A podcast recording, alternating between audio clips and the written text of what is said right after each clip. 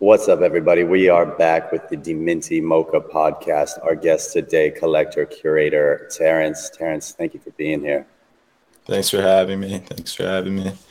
Yeah, real pleasure. Uh, let's let's start at the beginning, man. Please just let us, everybody, know uh, about yourself and and how you ended up to be here. Um, I'm like crypto guy first and foremost, and uh, yeah, started like jumping into like the NFT art stuff about like a year and a half ago. Uh, got into like a lot of Bitchcoin, couple other smaller like little artists in Brooklyn. Uh, working close with a couple guys on launching a couple artists, some representation stuff, uh, EDG uh, yeah, kind of all over, but basically just enjoying the art. Super. So let's run it linear, man. I'd love to know what excited you about crypto in the first place. Um, so I was start I was started out in equities, and kind of just bad taste in my mouth for the whole TradFi thing. Uh, spent a little bit of time in school, wasn't really like doing it for me. It wasn't really just didn't have the passion for it to be honest, and there was like a lot more to build and be done inside crypto. Uh, so yeah, kind of just followed the interests and took me into DeFi, and then from DeFi, didn't really didn't really want to hold on to a lot of dollars, which I'm not enjoying right now that much, but ended up taking a lot of money into art. That was kind of like my whole thing. Like as I was working, trading, building whatever, it was cashing into NFTs and some other art. I think our stories are probably similar. Mine was, you know, investment banking, wealth management, uh, yeah, into into crypto, um, and then from crypto into the arts. Uh, were you were you involved at all? 2017 ICO uh, days uh, or not like closely. I was buying coins for illicit activities um, yeah. back in high school, but I was not. Uh, yeah, was not really taking full advantage of it back then. Yeah, so you know, there's uh, uh, almost a meme now that like you know this recent boom was was 2017 uh, ICOs with with pictures, shitcoins with pictures. Um, what you know, what is it that perhaps like you think separates uh, a you know a, a shitcoin with a picture from an artwork? Yeah, I think a lot of it kind of boils down to uh, like edition sizes. That's like my personal opinion on it. I think uh, it's super easy to tell like when good art kind of becomes marketing rather more than anything else. Um, yeah, I think that edition sizes, profile pictures. Uh, I think that there's definitely like a lane for that, and there's definitely like you know that market's obviously there. But um, yeah, I don't think the longevity's there in like the art or anything else that's got you know crazy additions and you know just like open-ended type stuff. I, I do enjoy some of it, but I just try to stay away. So you focus more one of one or low editions? Yeah, one on one season is yet to come, right? But uh, one day, one yeah, day. one day, one day. Yeah, but I, I, do try and stay away from the additions. I, I, think that there's a lot of fun in like building community around things like that. Um, but I think that the future of like the art and all this stuff and the NFT is more than just like the provenance and you know being able to have. For me personally, it's just like the ease of sale, right? Like I have a nice piece of art, and now I got the NFT with it, and I can move it much easier than I could if I did not, right? So. Yeah, so I mean, let's let's ground that. I mean, I think Bitchcoin is a wonderful example of you know one of one with you know many pieces that fit into a general collection. Uh, I think Sarah is absolutely brilliant. Obviously, such an, an, innovator, and the project itself is just like very conceptually rigorous and interesting. Uh, anything in particular that attracted you to that work? Yeah, so Bitchcoin, uh, I first fell into just like about a year, year and a half ago. Kind of was one of like the first NFTs I was checking out. Um, just because like the provenance, right? So I was like digging around for a long time and like stumbled across Bitchcoin. I actually think I fell across it through uh, Fingerprints DAO. And um, yeah, I only I picked up a couple Bitchcoin and then had met Sarah through a fingerprints type meetup luncheon.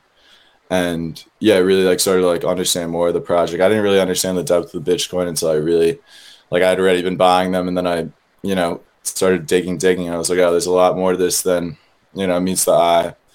And uh yeah, I, I think that all the Bitchcoin stuff is really great.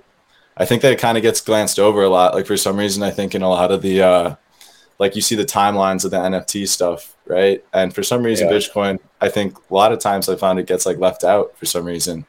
Um, well, yeah, generally the people who put those together have uh, you know their own interest at heart. Yeah, totally. And I think that also there's a big uh, like difference in the collectors behind Bitchcoin than there is like other NFT projects, especially like you know big like we're saying, not necessarily edition sizes, but large supply projects. Um, yeah, yeah, there's definitely more of a like a fine art background there, and it definitely shows like in the Bitchcoin market and how it you know plays out.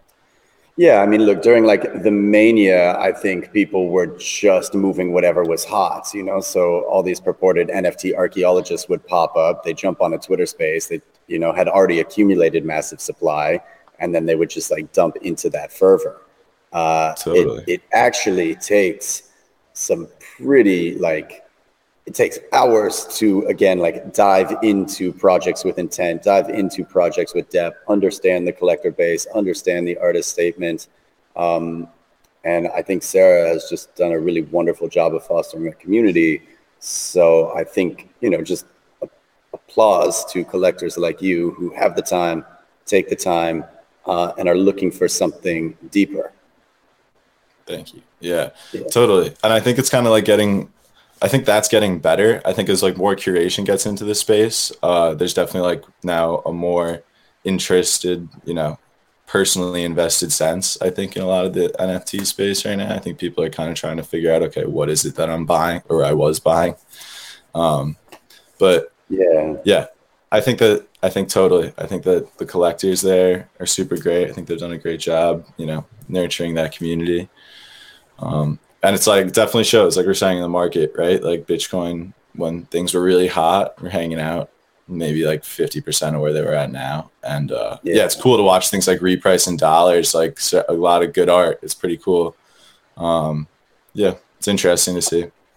I mean, in in this you know this bear market, there has been consolidation around incredible projects which is is really nice. You see the bottom fall out of a lot of hype, and you you've seen projects consolidating. There really hasn't been a uh, there's been a slowdown in broad activity, but the you know the pieces that were desirable have not gone down in price. Um, yeah, no, a lot of them actually like I feel like have went up. Like yeah. Uh, yeah, a lot of them have definitely went up, and I think that right now is like also like the, it's a great time because when things do reprice a little bit, right, you start to establish this new collector base with like a much more reasonable footing that kind of you know lets people you know it's easy to like hold on to something and host conviction if you're doing well, right? Yeah. So yeah, so giving like opportunity to new collectors that want to dive in and like get to see this like curational side of the space right now, definitely having like gonna end up with the biggest benefit. Yeah, facts. What do you think people in there, uh, do you think this is a market geared to a obviously traditional art collector, average age 65? This is feeling very much like a market geared to people in their 20s, 30s, uh, and 40s.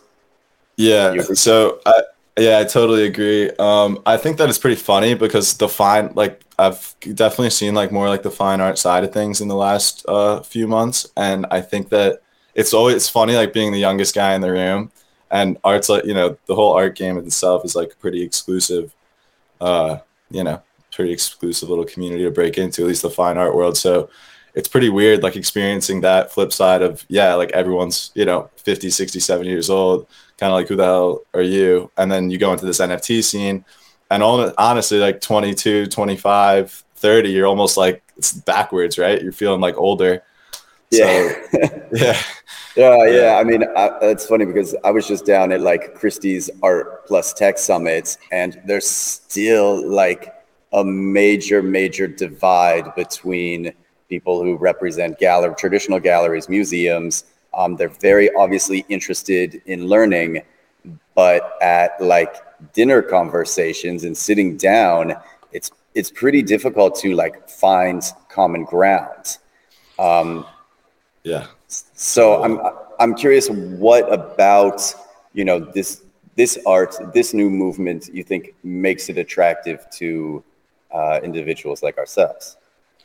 Uh, well, I think for me personally, and I'm sure for you also, uh, like I really just like seeing the good good art getting a chance to like totally be in control of its own distribution, right? Like that's yeah, plain yeah. and simple the best thing about NFTs, right? Artists can't control their distribution. Once you once it leaves your hands, you don't see it. Um, you know, it's just nice. Like it's just literally good tech for good art.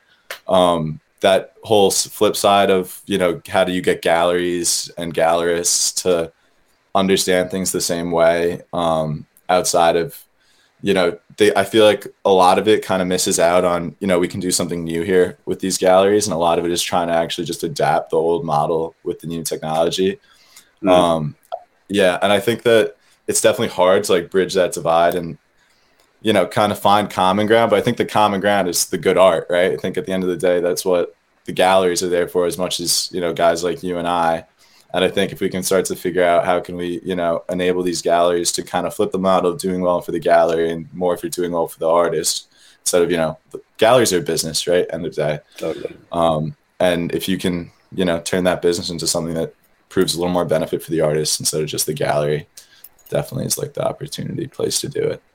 Yeah, and I want to be very clear. I'm not like one of these uh, like cut out all middlemen maxis. You know, like I want to be having these conversations because I think good art uh, needs good storytelling and it needs advocates to like begin to teach people, um, you know, what it is, what it's about, um, and I don't know what that disconnect is. Perhaps it's it's fearful. It feels like a threat. Perhaps it feels you know a bit of like uh, you know built on sand. I think us as like a younger generation of collectors continue to have to prove it. I think a lot of people were on the sidelines just like waiting and seeing what this was. It was incredibly manic. It feels like it's starting to to sober up. Um, and you know i think a lot of the discussions I was having was around canon.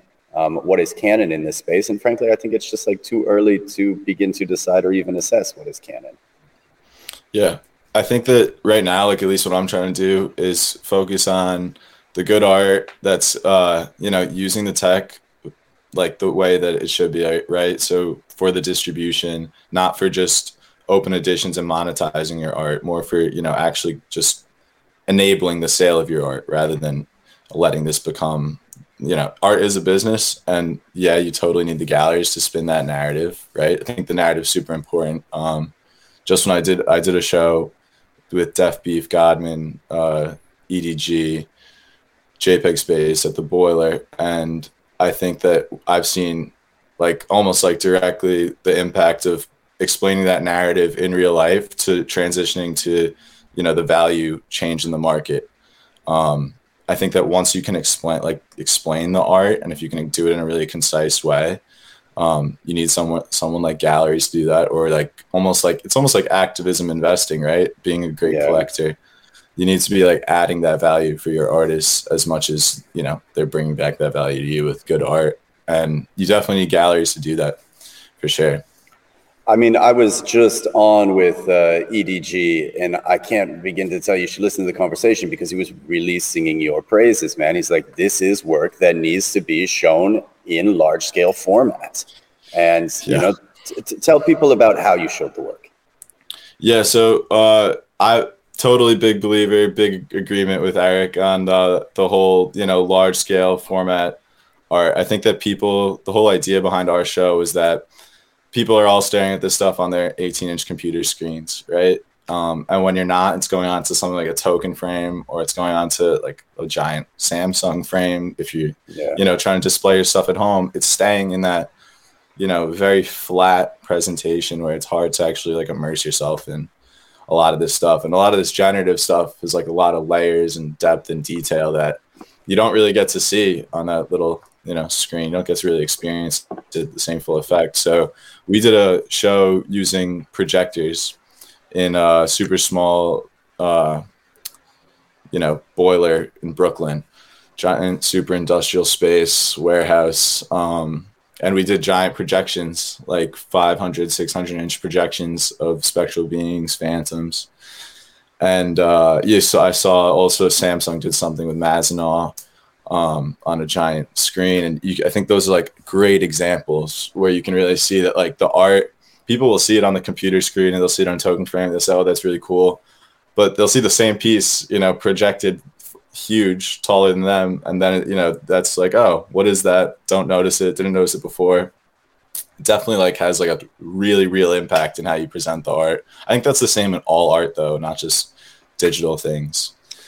Uh, I yeah. yeah, I mean, I think certainly the way that we're experimenting in displaying it is a reflection of the values that the community holds, right? So instead of like more backroom dealings or kind of sterile white wall galleries, like you did it in an industrial space in Brooklyn, uh, like I bought a church, right? And I'm and I'm showing stuff here at That's the awesome. church. Yeah. Um, I, I saw Which, also uh, the Argentinian guys, Frenetic. Uh, they had an awesome installation, also super industrial, right? So, so I, they were in like it was dope. They were on like this fourth floor in Chinatown. Uh, yeah. yeah, like past the the like bus line, and then like up a. It just smelled smelled like cigarette smokes, and it was just like amazing. And I actually have that whole exhibit installed here. Um, That's awesome. Yeah, right now. So it's like concrete blocks and it's beautiful. I mean, I I might be like number one crypto Argentina fan. Yeah, same. Yeah, when I, I met Frenetic and I was yes definitely Argentina pilled, but yeah. uh, that that whole dis- the whole display you guys had going with the concrete blocks and the wiring and the framing super cool, super yeah. super cool. I think you I more of that.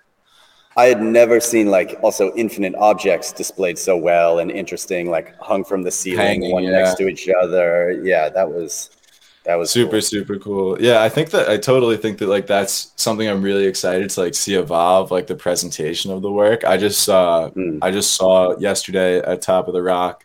Sarah's uh, speculations are up there, and nice. Encore the piano, and I thought like one of the craziest presentations of some like at least an NFT I had seen, and you know these are things where you see them and you don't recognize right away it's an NFT, right? Like they, you can yeah. see things and say, okay, it might be digital art, might not be an NFT, and I think that's I personally really like seeing things like that where like people kind of see it and they're like, oh, this is crazy art, right? And it's crazy presentation, and then later it's like, oh, and it's an NFT. Like I think that that that's definitely the way to be doing like these type of things, right? Like have the art be the focus and at least have this and I mean, there.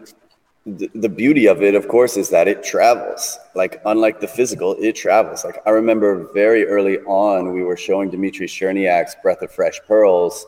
Uh, we like we're, we're showing it to people at this dinner on a print. Like we had it in VR in the museum, large format, and it was in uh, Tokyo, right? On like one of the billboards there. So, you know, obviously digital is scalable, and the ability to like show and access and kind of like hack into different spaces, screens, um, I find just very compelling and interesting.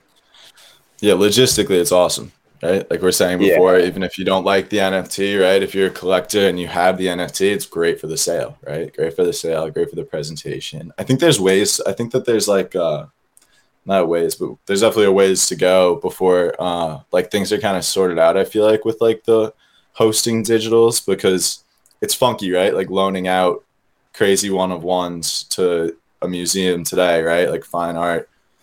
That's a it's a business in itself, right? And it's really hard. That I think is a hard thing to translate scaling uh like the monetization of a collection, right? Uh, especially if it's so distributable. And I know that's kind of like a major point that the the marketplaces are are working on um, like sub licensing. I mean, we just ran forward without any sort of like IP agreements or licensing agreements. Um, yeah, I think that's how everything's been like so far for almost everyone. Yeah, yeah, yeah. definitely. Um, and I think also like back to the point, it's just like the, the spaces that we're choosing to inhabit and display and really speak to this idea of a broader community as opposed to I don't you know know how true it is, but like maybe like the, the smaller dinner parties of the traditional art collector where they would like show a, a new piece and, and, talk about it within the setting of their home. Um, just like the, the fluidity with which our generation exists, uh, you know, less stability, more travel, yeah, it's like we are saying, like the tra- uh, fine art world's super exclusive, right? And yeah. this is big part of this is the inclusivity, right? Not just for collectors, but for the artists to be able to, you know, be included in the control of their own art and where it goes and who sees it. And I think that right now, the right now, I don't think it's the time to be trying to monetize the collections. I'm excited to see, you know, how it comes down the road with like licensing. But um, I think that right now, right, it's almost like an onboarding in a sense, right? Like getting people in the door saying this is awesome. You know, get the NFTs in every gallery, museum, distribute them. But yeah, in the future, it'll be a, a cool thing to see play out. I think. Sure. Yeah, you you mentioned that you were building uh, kind of a specific curation project. Do you want to talk about that at all? Uh, so it's actually less of a, it's not so much a curation project. It's almost like a incubator for artists. So basically, kind of it's putting a couple artists together. Everyone's, you know, getting their salaries. So that kind of the idea is enable artists do their best work when they don't have to worry about anything hanging over their heads. Right? I think that's true in all right. senses. You have a salary, you have some security. At the end of the day, you're going to do great work. Um, and I think in a lot of the artists that I've met with, worked with, uh, need that like kind of help and like controlling not just like figuring out how to navigate you know all these marketplaces and you know these collectors and you know talks and pod and all this stuff i think they need help uh you know almost like a self-esteem thing like building up with like people around them and kind of understanding like you know your your work is there you do great work you just need to figure out your distribution like you need to find your channel you need to find you know your collector base to sell to and really just sing that same song for a long time so what we're doing is just kind of putting a bunch of artists together, giving them some salaries and having them do art, and some art comes back to the group. Everyone amazing. does well together. Yeah. Yeah, that's amazing. I mean, I I heard that again in in 2021. It's just like surprise to nobody, but some of the best artists are introverts.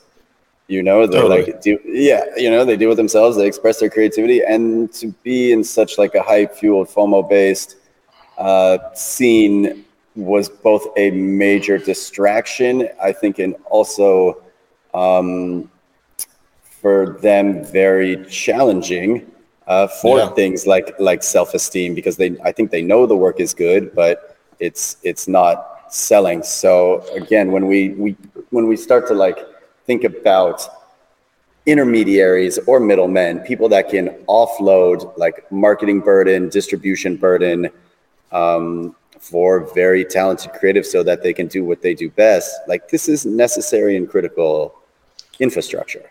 I think it's totally necessary. I, th- I think that it'd be great. Like what I would like to do and see is, you know, like artists are artists are pretty smart, right? Like a lot. I think most of the artists that are doing really good work are like smart, really smart people, and I think that they can totally yeah. like grasp this stuff.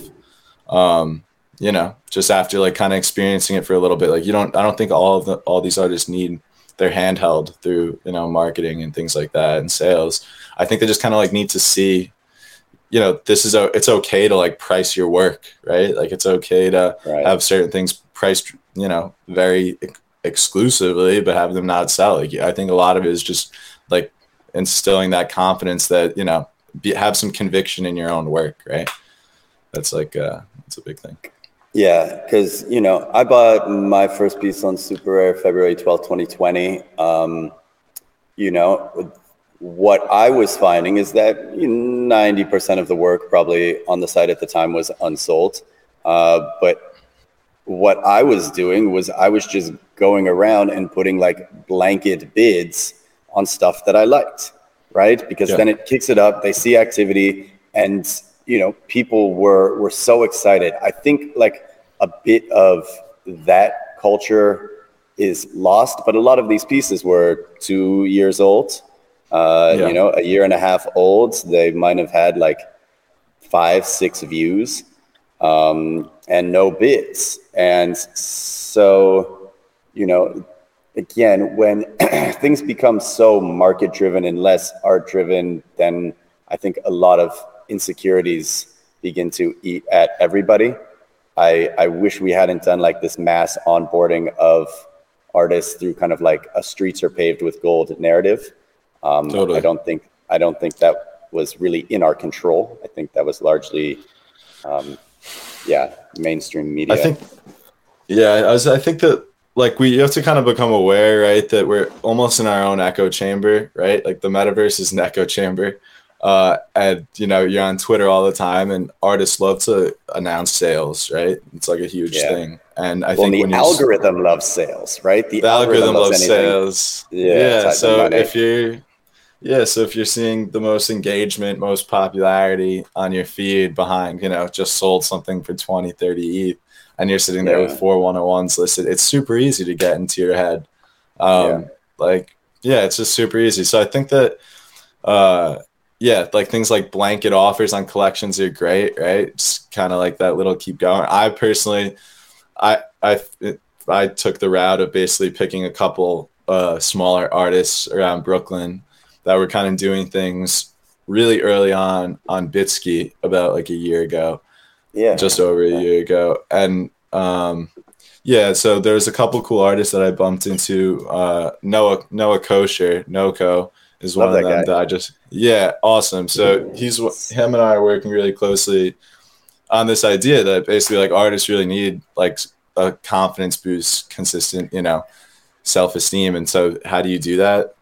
Monetize, pay them, don't monetize their art, let them do their art, and let the monetization of the art be separate. And Noah's I mean, a great example because he's got a ton of great one of ones and. It's yeah. funny you, you mention him because it was a single tweet that I hit him with that got him to make NFTs. Uh, really? In, yeah, in the very beginning. Um, That's awesome. Yeah, I, I forget, stumbled into his work kind of uh, through like the young artist network that was like seeing what Ferocious was doing and um, kind of following. Uh, and I, I think I saw his work through there. I'm like, like man, like you have to mint this.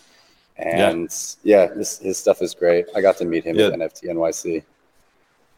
He's awesome. I want to do a show uh, with him and this little group of guys next. There's some really cool guys out in Brooklyn. Uh, Squibs is another really yeah. cool one. Squibs, uh, Max Kolchinsky is doing some cool NFT stuff. He was accused curating a lot um, of their work. Actually, that was the first time I saw them all. There was a little show in Brooklyn um, that when Bitski Bitski had hosted, and I think that like you see like a lot of these platforms kind of turn super commercial, like uh, like you don't totally see like the commercialization of like the NFTs, and I think that's what adds like this whole you know the roads are paved with gold because if you yeah. see you know major baseball teams and celebrities coming in and everyone's doing a launch, right? It don't it only makes sense that everyone's going to say, okay, that's where the money is. So yeah, I mean, it was unfortunately like really a marketplace race to the bottom in my mind. Like the Nifty totally. Gateway with the open edition, and then like onboarding celebrities in there, and like Rarible was was doing that as well, and then Foundation came along and like hype and adoption and and the people that kind of were like holding the values and ethics of the space were losing. Um, yeah. And that's hard too, because like as an artist, you come to the space and you say, you know, there's 10 marketplaces. Where am yeah. I, you know, where am I to go? And I think that where they do go ends up deciding the fate of a lot of like artwork sadly like i think you know people will come to the space and see you know mint your con mint your stuff on OpenSea or mint it on art contract or whatever not understanding like the depth behind you know having your old own manifold or right and i think that that's something that yeah that those are like the trying things i'm trying to work on i think that like onboarding is like the biggest is like the name of the game right but not just with nfts art with crypto like all of this the metaverse, right? It's all onboarding. And I think that no one's really figured out how to onboard, you know, in a broad sense, everyone in a manner that doesn't, you know, push for this whole idea that the roads are paved with gold. But uh, like art in particular, I think it's a lot of like selling this dream that ends up not playing out because of the way that they're selling it. Right? They're selling for users on a platform less than you know the work right on yeah. the platform. So, do you uh, do you collect on other chains? Uh, so not largely. Um, some Tezos stuff, but I I don't do it myself. Um, EDG gives me a hand with that because yeah, yeah I I'm I'm staying off it. I've been staying off it. Uh, I think that like if you look at all these chains, it's like all right, we're gonna have cross chain, multi chain world. ETH will be the ETH security layer, right? End of the day. So if you if you're looking for long term art and I think some longevity, I think that a lot of artists don't like I've noticed that the cross chain stuff, like artists on Tezos, um, I was just talking to Kim Asendorf, and he's bridging backwards to Tezos actually for his like collectors, just you know, because he's worried about the cost. He thinks it's like less accessible. So I mean, I that's like an interesting thing. I personally like as a collector, just like to keep shit on ETH. Like it's just because you know everything is built for if it's if I'm on OnCyber right or Gallery or JPEG, I want I want my shit on ETH. It's simple, right? It's just how the tech works. That's not to say there's not great art. Like I think EDG's got some crazy art on Tezos. Grove is a great series, uh, like Stitch Trauma, but I I think that the, the way he's doing it, the model of bridging and burning on Tezos and bridging to ETH, I think that's a great model. I think like to do work on an accessible chain and then say, you know, you want it on this, you want it on this bigger, you know, chain, this security chain, this ETH. We can bridge it and burn it on Tezos. So I think that's a cool model, uh, like a bridging type platform. Yeah, I agree. I think that's a, a very sensitive topic uh, that I generally Super. don't. Yeah, I don't share much public opinion on, but I am uh, very aligned with everything that you said. Um, yeah. There's great art there. Tezos has some good art. Hundred percent. Hundred. FX Hash gr- some great art, but uh, yeah. yeah, just maybe it's less successful for me because my brain's just overloaded to go down. It's you know get on Spire and yeah, but it's yeah yeah yeah. It's same. cool I mean, and it's there. Yeah. What about um, just like what is your collector kind of like tech stack, like Twitter, Discord, Telegram, WhatsApp? Uh, yeah, I mean the Twitter trenches, I guess. Uh, yeah, Discord. Honestly, I think for art, like Twitter is like really great. Um, and a lot, I found like some cool artists on like Instagram actually. Uh, that don't have Twitter. So right now, I'm really exploring this artist, or just you know, chatting with him. I just picked up a table. His name is Pitter Patter. Uh, and he does this really cool bootlegs project that uh, it's a table. They're at my gallery, and it's basically a t- gallery, a table with boots and little. It looks like pants, like a man wearing pants. It's really funny, but he's minting them, and they've you know they've all got these NFTs. They 3D scanned, and the whole project is that he he'll do a bootlegs table with a QR code, staple it somewhere, screw it in somewhere in the streets of Brooklyn, and yeah. you know someone will find it and someone won't find it, and yeah, it's doing pretty cool. I like like you know little funky street art type stuff. But yeah. yeah, like more absurdist, more surreal, playful. Yeah, yeah, yeah. But the tech is honestly just yeah. Tw- I think Twitter is like the tool, yeah. the one and all. Yeah, yeah. Discord and, and, I, and I mean, frankly, it's a shame because I think Twitter also is like you know, like I helped a friend set up their first Twitter account today or two days ago, three days ago. And, you know, the recommended follows for NFTs is like Gary Vaynerchuk.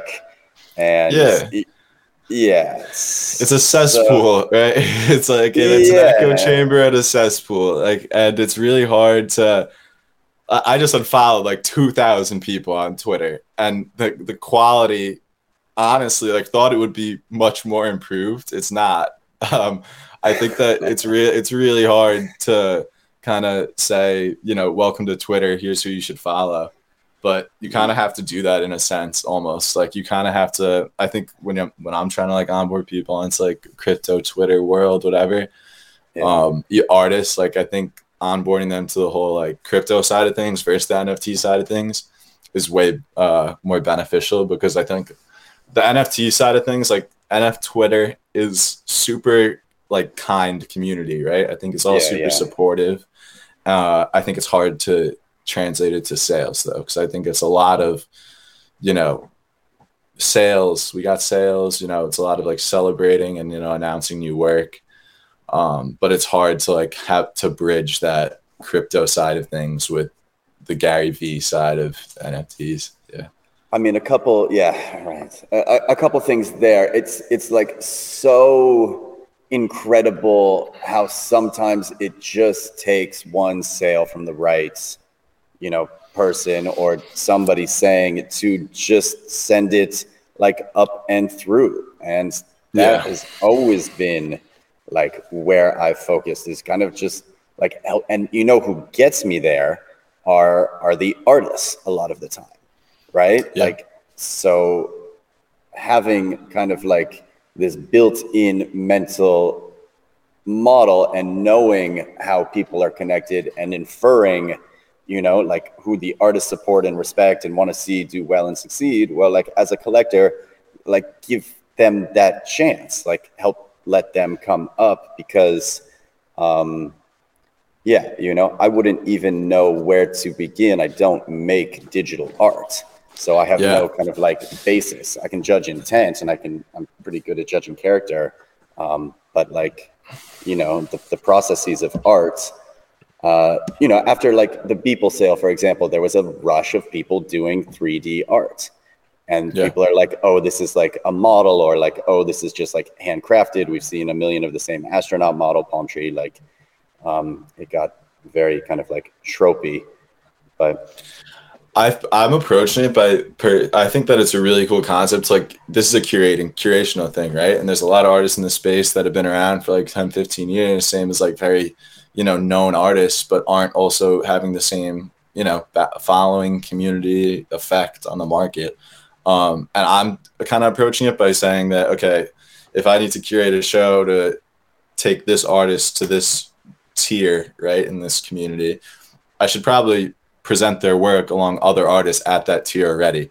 So I like the idea of kind of taking new artists or, you know, up and coming type artists and showing their work alongside someone that's much more, you know, esteemed and has that legacy already. That was that was kind of the whole idea at you know, at the Odyssey show I did because uh, EDG's been around a long time, just as long as Deafbeef, right? They've been doing stuff for ages, 20 years. Yeah. Um, Godman newer, right? But has has that following.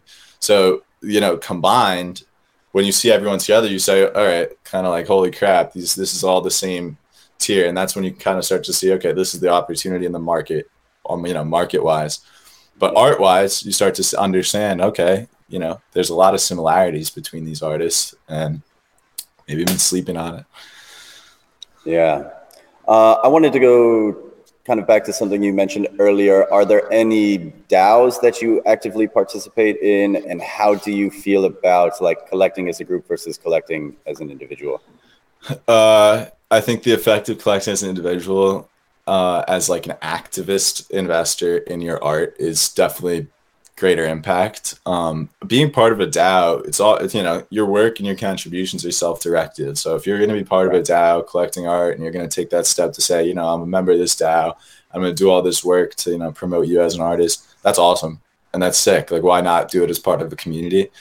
But um, I personally like it solo. I was doing the DAO thing for a while. Um, Fingerprints is a great, great group of people, really awesome group of collectors, yeah. but not super involved there anymore. And uh, yeah, I'm, I'm looking looking at a new looking at a couple new DAOs, thinking about you know making some new DAO friends. But right now, just kind of I think it's easy to focus on like your own art and like you know the art that you like yourself. Um, and when you're in a DAO, you kind of you know there's always like influence and opinion and things will boil down to like curational teams so you might not always have that say um, so I just like the freedom of doing things on your own. And if you can, you know, if you can back that conviction with capital, do it solo. Why the hell not, right? Hey, but um, DAOs are awesome. Yeah. Yeah, yeah. I mean, it's just there's I it's um it's about the ecosystem. I think you know if your passion is emerging artists and and helping people get up there, uh, you know, and also kind of back to your points on on Bitcoin, like the best way to get interested in something is to buy it. Um, yeah, you know, best so way to build community is to make them very rich, right? Yeah, best way to instill conviction and force patience is to you know create wealth somehow. Um, yeah. And if you that's like super. I think uh, one artist that does a great example of that is uh, Jake. Jake the Degen. Yeah, yeah. Awesome work. His editions do really well, and I've got bunch of friends that picked up early editions, and that was their whole foray. It's like the NFT scene, and they did really well on that. And yeah, that's awesome. I think that like artists that do that are very like prominent and do those like small little launches to you know build out their collector bases. yeah really really cool. Yeah, uh, I mean that flu, man. I have to say, I generally hate talking to collectors, but I enjoyed this conversation. Um, so, yeah. thank you for everything that you're doing.